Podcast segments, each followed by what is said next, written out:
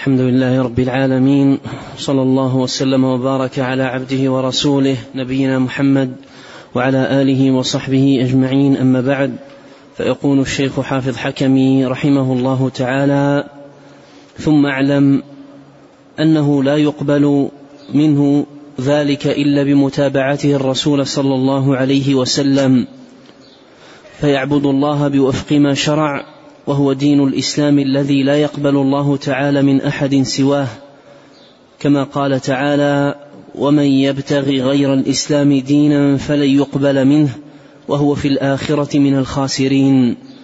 وفي الصحيحين عن عائشة رضي الله عنها قالت قال رسول الله صلى الله عليه وسلم من أحدث في أمرنا هذا ما ليس منه فهو رد وفي رواية لمسلم من عمل عملا ليس عليه أمرنا فهو رد. فهذه الثلاثة الأركان شروط في العبادة لا قوام لها إلا بها.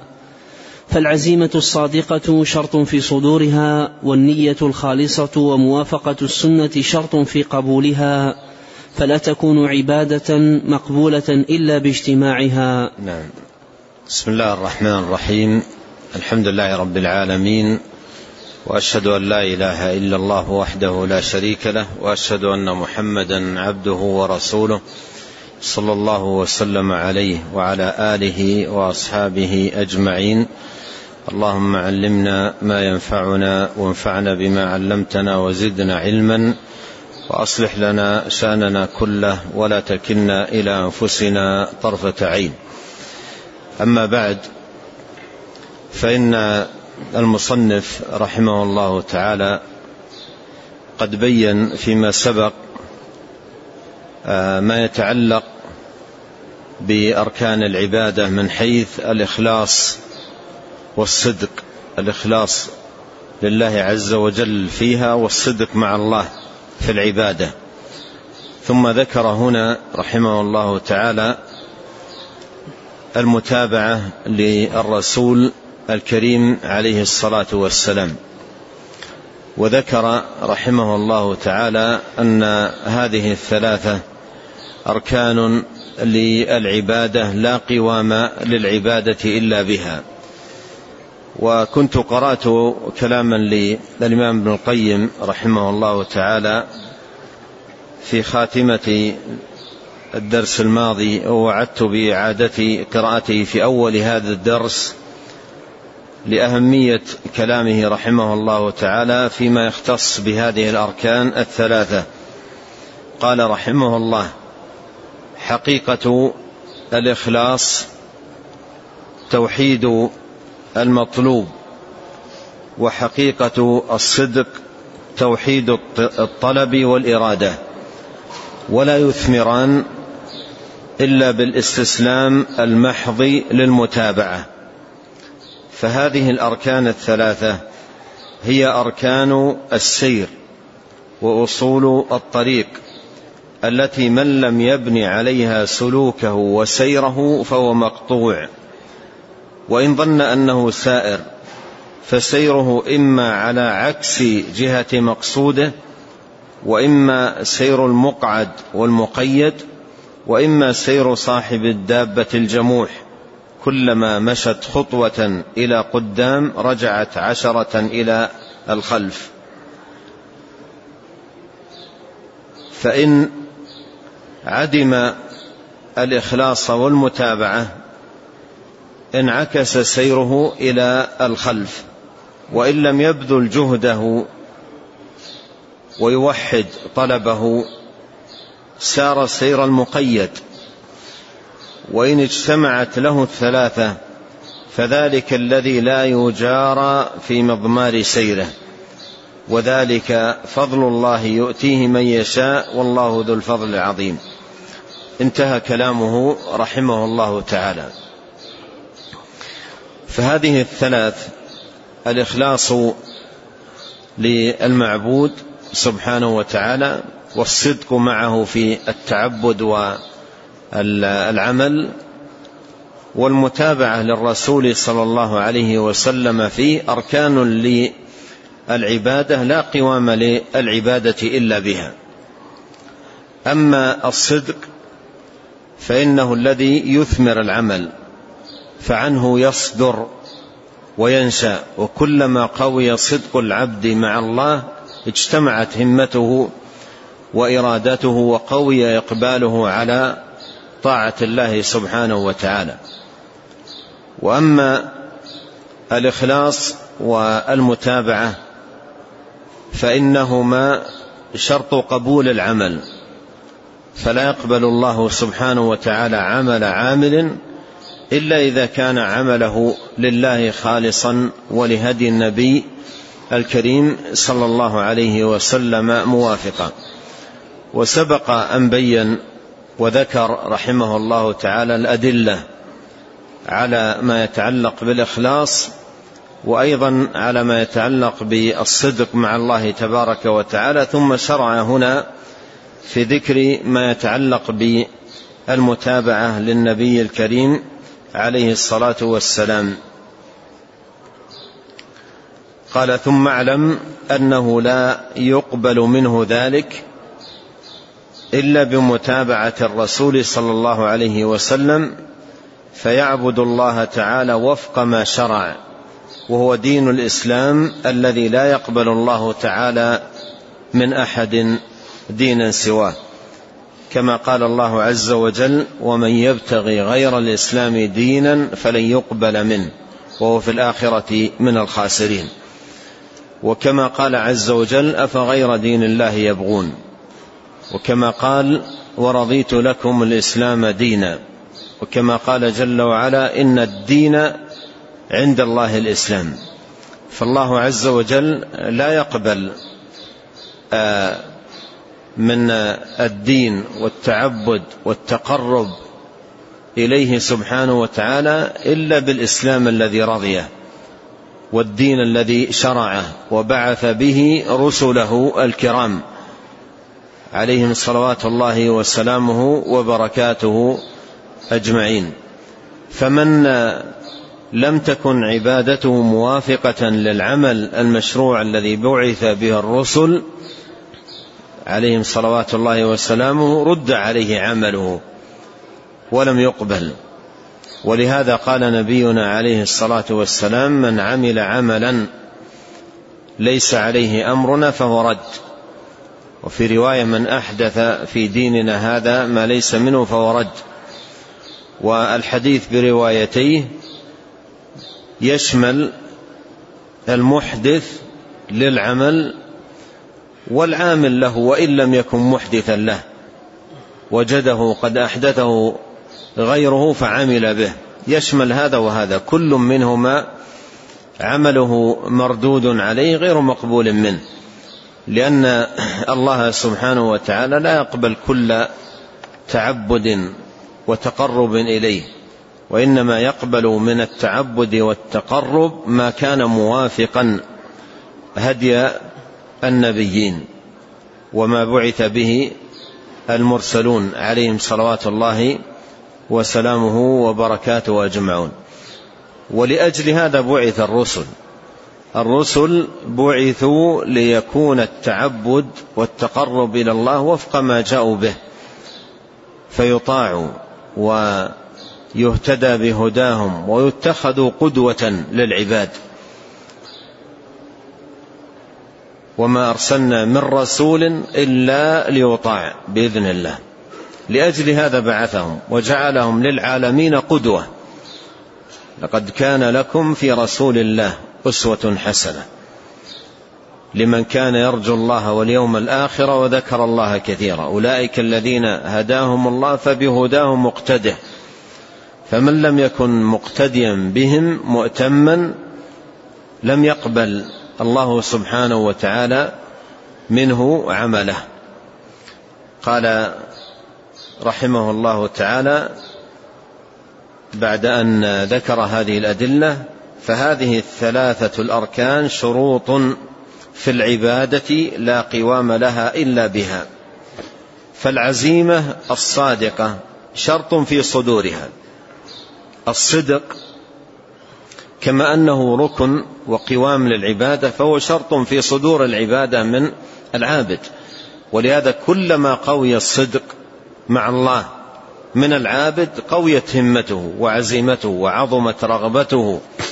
واجتمعت إرادته على المطلوب المقصود وعلى حسن التقرب إلى الله سبحانه وتعالى.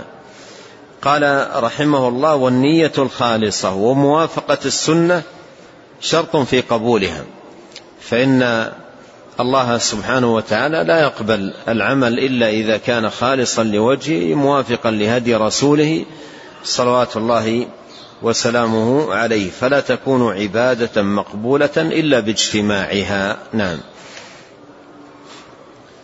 قال رحمه الله تعالى فإخلاص النية بدون صدق العزيمة هوس وتطويل أمل وتمن على الله وتسويف في العمل وتفريط فيه.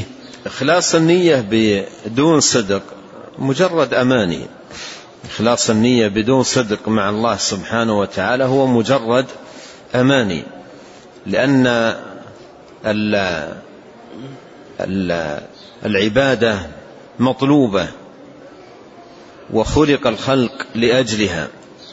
ولا يكفي من العبد آه، نية بدون عمل. لا يكفي منه نية بدون عمل. لا بد من صدق مع الله وعمل جاد ومجاهدة للنفس في التقرب إلى الله سبحانه وتعالى. هذا الجهاد للنفس هو ثمرة صدق القلب مع الله في عبادته وتقربه إلى الله سبحانه وتعالى. فإذا صدق مع الله جد في التقرب إليه وطلب رضاه سبحانه وتعالى واجتمعت همته على ذلك. بعد أن كانت شعثة متفرقة فالصدق هو الذي يجمع الهمة.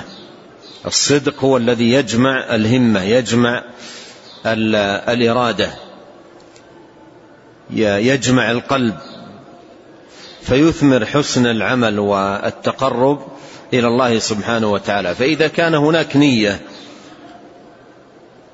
بدون صدق إذا كان هناك نية بدون صدق مع الله سبحانه وتعالى فهذا مجرد أماني وتمني على الله.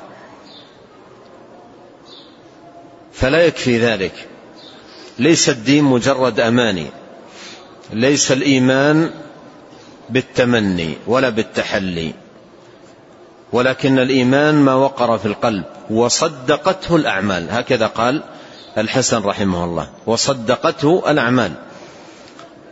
فإذا وقر في القلب وكان القلب صادقا صدقت الأعمال القلب بالتقرب إلى الله. ولهذا الصدق مع الله سبحانه وتعالى يثمر في العبد التقرب إليه جل وعلا. النية وحدها لا تكفي.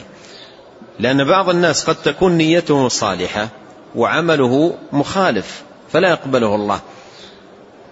أو نيته نيته صالحة لكنه لا يعمل لا لا يتقرب إلى الله سبحانه وتعالى. فالقلب يحتاج إلى صدق.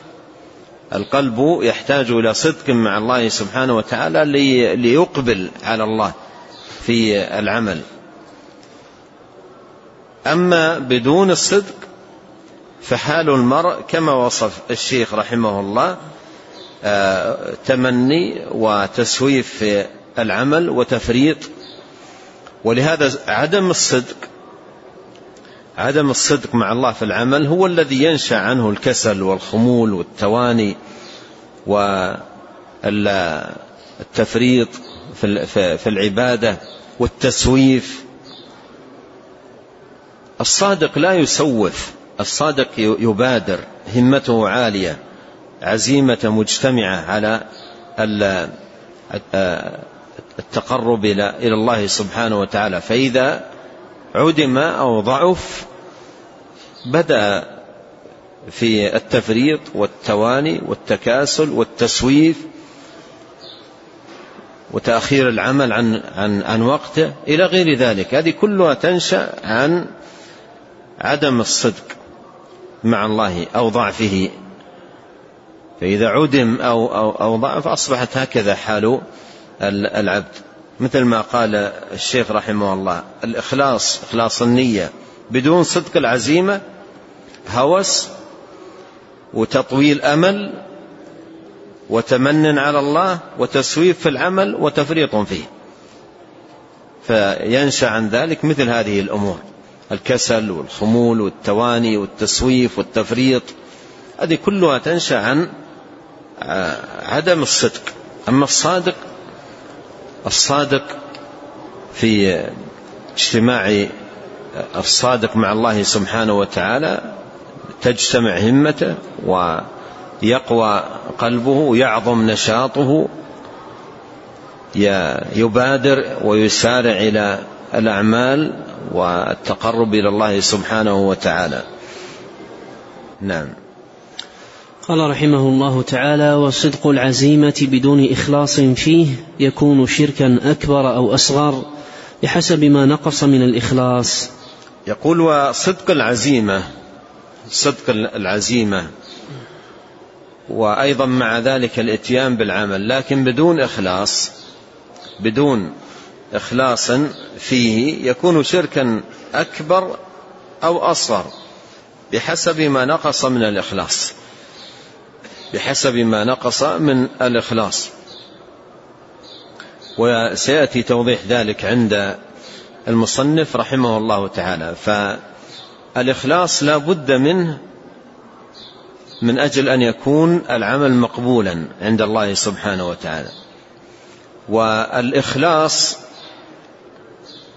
هو نقاء العمل وصفاؤه. أن يكون العمل نقيا صافيا. لا يراد به إلا الله سبحانه وتعالى. هذا هو الإخلاص. لا يبتغى بالعمل إلا وجه الله. أن يؤتى بالعمل صافيا نقيا. فإذا دخلت الشوائب الرياء والسمعة والشهرة وطلب الدنيا بالعمل الصالح إلى غير ذلك هذه خوارم وقوادح في الإخلاص. فلا, فلا يقبل العمل إلا إذا صفى وكان نقيا. ليس فيه هذه الشوائب. لا يبتغى به إلا الله سبحانه وتعالى. قد جاء في الحديث القدسي قال الله تعالى أنا أغنى الشركاء عن الشرك. من عمل عملا أشرك معي فيه غيري تركته وشركة. أي رددت عليه عمله لأن الله سبحانه وتعالى لا يقبل العمل الذي فيه شركة معه. أو شريك. لا يقبله إلا إذا صفى وخلص وكان له وحده سبحانه وتعالى. وما أمروا إلا ليعبدوا الله مخلصين له الدين. وعدم الإخلاص رد للعمل. والإخلاص ينتفي على حالتين إما أن يكون انتفاء الإخلاص من أصله فهذا الشرك الأكبر والنفاق الأكبر المخرج من الملة أو يكون نقصا يسيرا فيه ليس من أصله وإنما نقصا يسيرا فيه. كيسير الرياء ونحو ذلك. فهذا قادح في العمل نفسه الذي كانت كان صدوره من العامل على هذه الحال موجبا لرده وعدم قبوله لأن الله سبحانه وتعالى لا يقبل العمل إلا بالصفاء والنقاء بحيث لا يراد به إلا وجه الله سبحانه وتعالى. نعم. قال رحمه الله تعالى وإخلاص النية مع صدق العزيمة إن لم يكن العمل على وفق السنة كان بدعة وحدثا في الدين وشرع ما لم يأذن الله به. قبل هذا إيش؟ قال فإذا كان الباعث على العمل من أصله هو إرادة غير الله فنفاق وإن كان دخل الرياء في تزيين العمل وكان الباعث عليه أولا إرادة الله والدار الآخرة كان شركا أصغر بحسبه حتى إذا غلب عليه التحق بالأكبر. هذا تفصيل لما سبق أن أشار إليه. قال, قال رحمه الله صدق العزيمة بدون إخلاص بدون إخلاص فيه يكون شركا أكبر أو أصغر بحسب ما نقص الإخلاص. كأنه قيل كيف ذلك؟ بين. فقال رحمه الله تعالى فإن كان الباعث على العمل من أصله هو إرادة غير الله فهو النفاق أي النفاق الأكبر المخرج من الملة. فهو النفاق أي النفاق الأكبر المخرج من الملة. فهو من أصله لم يرد به وجه الله سبحانه وتعالى. فهذا عمل المنافقين. كما قال الله سبحانه وتعالى إذا لقوا الذين آمنوا قالوا آمنا وإذا خلوا إلى شياطينهم قالوا إنا معكم. يعني من أصل قولهم آمنا واتيانهم بأعمال الإسلام الظاهرة ليس إلا نفاقا. لا يريدون بشيء من ذلك وجه الله سبحانه وتعالى. فهذا النفاق الأكبر الشرك الأكبر الناقل من الملة. قال وإن كان دخل الرياء في تزيين العمل. في تزيين العمل مثل ما جاء في الحديث يقوم الرجل فيصلي فيزين صلاته لما يرى من نظر رجل. هذا التزيين الطارئ الذي هو ليس من أصل العمل وإنما طرأ عليه رجل خرج من بيته لم يرد إلا الصلاة لله. ووصل إلى المسجد وهو كذلك وقام في الصف وهو كذلك. لا يريد بالعمل إلا الله سبحانه وتعالى. فمر به شخص معظم عنده له مكانة فحسن من صلاته قليلا. زين منها قليلا. كان مثلا على تفريط في بعض السنن فزينها. أتى بالسنن لأنه انتبه لأن شخصا معظم عنده مر من عنده أو رأى أو نحو ذلك فزين في صلاته من أجله هذا يسير الرياء. هذا يسير الرياء. يقوم الرجل فيزين صلاته لما يرى من نظر الرجل لما يرى من نظر الرجل. يعني من نظر الرجل المعظم عنده والذي له مكان عنده فيزين صلاته لأجله. فيقول رحمه الله تعالى إن كان دخل الرياء في تزيين العمل وكان الباعث عليه أولا إرادة الله والدار الآخرة كان شركا أصغر بحسبه أي بحسب هذا التزيين الذي كان من كما مر معنا في الحديث. نعم.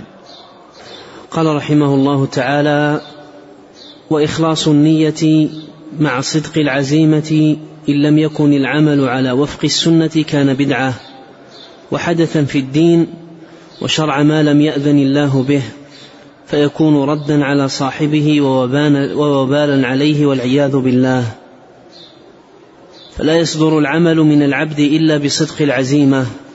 نعم قوله وإخلاص النية مع صدق العزيمة إن لم يكن العمل وفق السنة كان بدعة وحدثا في الدين. وحدثا في الدين. فإذا كان الرجل صادقا ومخلصا ولكن عمله على وفق الشرع. عمله على وفق الشرع. وهذا يكون بعض الناس عنده صدق همة عالية. وتجده يدأب دأبا شديدا في التعبد والتقرب مما يدل على صدقه في هذا العمل ويكون أيضا لا يبتغي به إلا الله سبحانه وتعالى لكن عمله على خلاف الشرع على خلاف الهدي ليس مما آه، جاء عن الرسول الكريم عليه الصلاة والسلام ليس من عمل الرسول الكريم عليه الصلاة والسلام. فحكمه كما في الحديث من عمل عمل ليس عليه أمرنا فهو رد أي مردود على صاحبه ولا يشفع للعامل حسن نيته. نية طيبة ما تشفع لا بد من, من الموافقة. وهذا دل عليه أحاديث كثيرة. دل عليه أحاديث كثيرة لا يشفع له ذلك. لا بد أن يكون العمل نفسه موافقا هدي النبي الكريم عليه الصلاة والسلام. من عمل عملا ليس عليه أمرنا فهو رد. نعم. قال رحمه الله تعالى فلا يصدر العمل من العبد إلا بصدق العزيمة ولا يقبل منه ذلك إلا بإخلاص النية واتباع السنة. ولذا قال الفضيل بن عياض رحمه الله تعالى في قوله تعالى ليبلوكم أيكم أحسن عملا قال أخلصه وأصوبه يعني خالصا من شوائب الشرك موافقا للسنة. هذا الأثر رواه آه، ابن أبي الدنيا في كتاب النية والإخلاص له وهو مطبوع. ورواه غيره. يقول الفضيل بن عياض في قوله تعالى ليبلوكم أيكم أحسن عملا. لم يقل أكثر. فبين معنى قوله أحسن عملا. قال أخلصه وأصوبه. قيل يا أبا علي وما أخلصه وأصوبه؟ قال إن العمل إذا كان خالصا ولم يكن صوابا لم يقبل. وإذا كان صوابا ولم يكن خالصا لم يقبل. حتى يكون خالصا صوابا والخالص ما كان لله والصواب ما كان على السنة. قال الشيخ رحمه الله يعني خالصا من شوائب الشرك موافقا للسنة. هذا معنى خالصا صوابا. نعم. قال رحمه الله تعالى وفي الحديث مخها الدعاء خوف توكل كذا الرجاء ورغبة ورهبة خشوع وخشية إنابة خضوع والاستعاذة والاستعانة كذا استغاثة به سبحانه والذبح والنذر وغير ذلك فافهم هديت أوضح المسالك وصرف بعضها لغير الله شرك وذاك أقبح المناهي قال وثبت في الحديث الذي في السنن كما سنذكره مخها أي مخ العبادة ولبها الدعاء. قال الله عز وجل وقال ربكم ادعوني أستجب لكم إن الذين يستكبرون عن عبادتي سيدخلون جهنم داخرين. وقال تعالى ادعوا ربكم تضرعا وخفية إنه لا يحب المعتدين ولا تفسدوا في الأرض بعد إصلاحها وادعوه خوفا وطمعا. إن رحمة الله قريب من المحسنين. وقال تعالى وإذا سألك عبادي عني فإني قريب أجيب دعوة الداع إذا دعان فليستجيبوا لي وليؤمنوا بي لعلهم يرشدون وغير ذلك من الآيات. وفي جامع الترمذي عن أبي هريرة رضي الله عنه عن النبي صلى الله عليه وسلم قال ليس شيء أكرم على الله من الدعاء. وفيه عن أنس بن مالك رضي الله عنه عن النبي صلى الله عليه وسلم قال الدعاء مخ العبادة.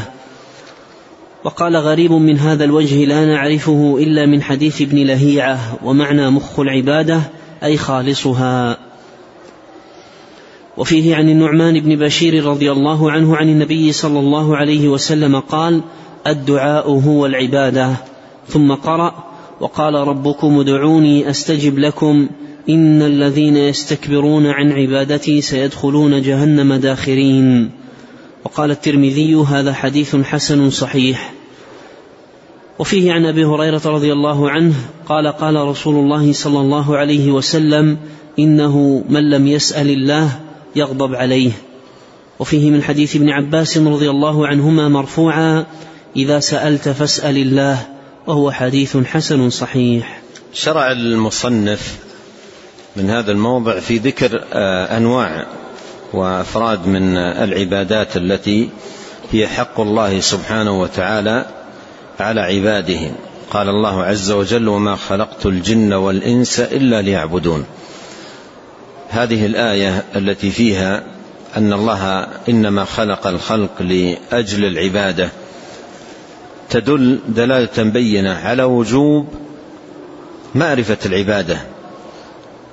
أنه واجب على العبد الذي خلق لأجل هذه العبادة أن يعرف هذه العبادة وأن يعرف أنواعها حتى يعبد الله ويقوم بعبادة الله سبحانه وتعالى كما أمر فهو خلق لأجل هذه العبادة فوجب عليه أن يعرفها وأن يكون من أهلها من أهل التعبد والتقرب إلى الله سبحانه وتعالى بما شرع. وذكر الشيخ رحمه الله هنا عبادات عديدة بدأها بالدعاء وبدؤه به لأنه أعظم العبادة وأجلها شأنا كما جاء في الحديث الدعاء هو العبادة. الدعاء هو العبادة. هذا يدل على عظم شأن الدعاء في العبادة. كقول النبي عليه الصلاة والسلام الدين النصيحة وكقوله الحج عرفة.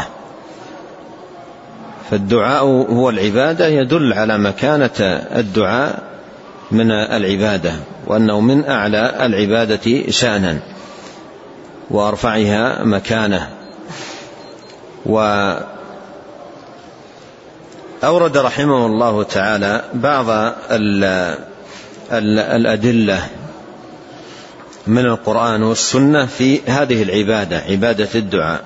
وقال ربكم ادعوني أستجب لكم. قال تعالى ادعوا ربكم تضرعا وخفية إنه لا يحب المعتدين ولا تفسدوا في الأرض بعد إصلاحها وادعوه خوفا وطمعا إن رحمة الله قريب من المحسنين. وهذه الآية جمعت آدابا وشروطا عديدة للدعاء. جمعت آداب وشروط عديدة في للدعاء. آه، ذكرها أهل العلم في كتب التفسير عند بيان هذه الآية ولخصتها في الكتاب المعروف فقه الأدعية الأذكار. فهي فهذه الآية جامعة عظيمة جدا في باب الآداب آداب الدعاء وشروطه. وقال الله عز وجل وإذا سألك عبادي عني فإني قريب أجيب دعوة الداعي إذا دعان فليستجيبوا لي وليؤمنوا بي لعلهم يرشدون. الاستجابة والإيمان الاستجابة والإيمان. الاستجابة صلاح العمل والإيمان صلاح العقيدة. استقامة المرء بالعمل الصالح وصلاح قلبه بالمعتقد الصحيح. هذا من أعظم مقومات قبول الدعاء وأن الدعاء لا يرد عند الله سبحانه وتعالى. وإذا سألك عبادي عني فإني قريب أجيب دعوة الداعي إذا دعان. فليستجيبوا لي وليؤمنوا بي. فليستجيبوا لي هذا صلاح العمل. وليؤمنوا بي هذا صلاح المعتقد. بالإيمان بالله وبما أمر سبحانه وتعالى بالإيمان به. لعلهم يرشدون أن يتحقق رشادهم وفلاحهم في الدنيا والآخرة.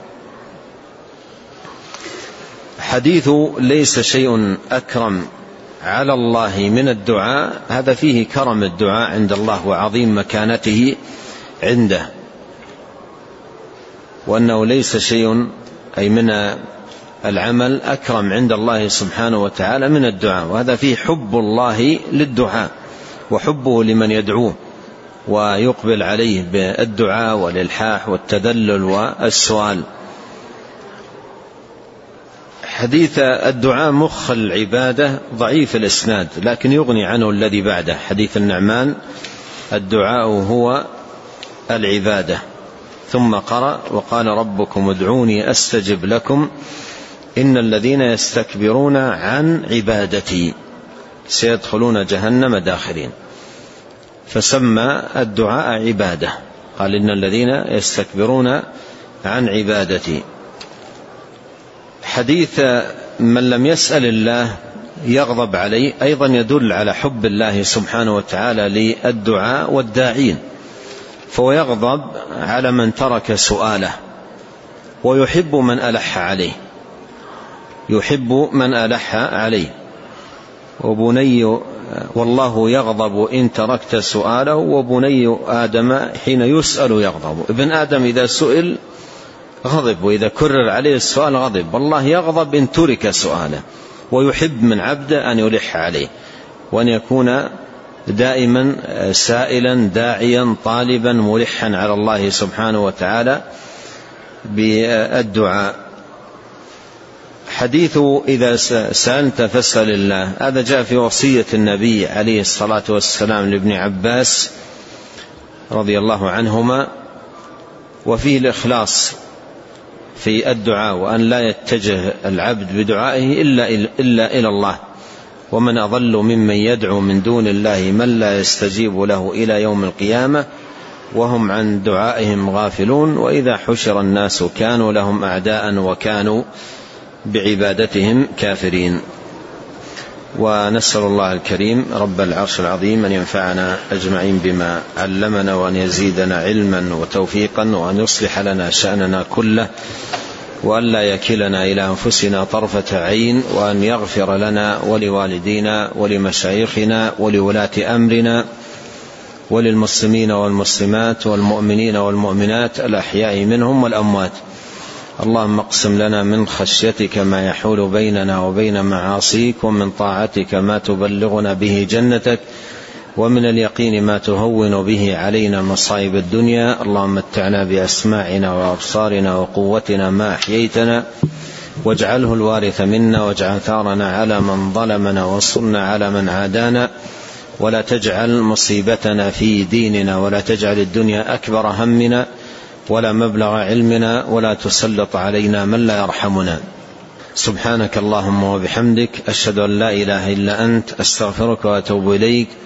اللهم صل وسلم على عبدك ورسولك نبينا محمد وآله وصحبه. جزاكم الله خيرا.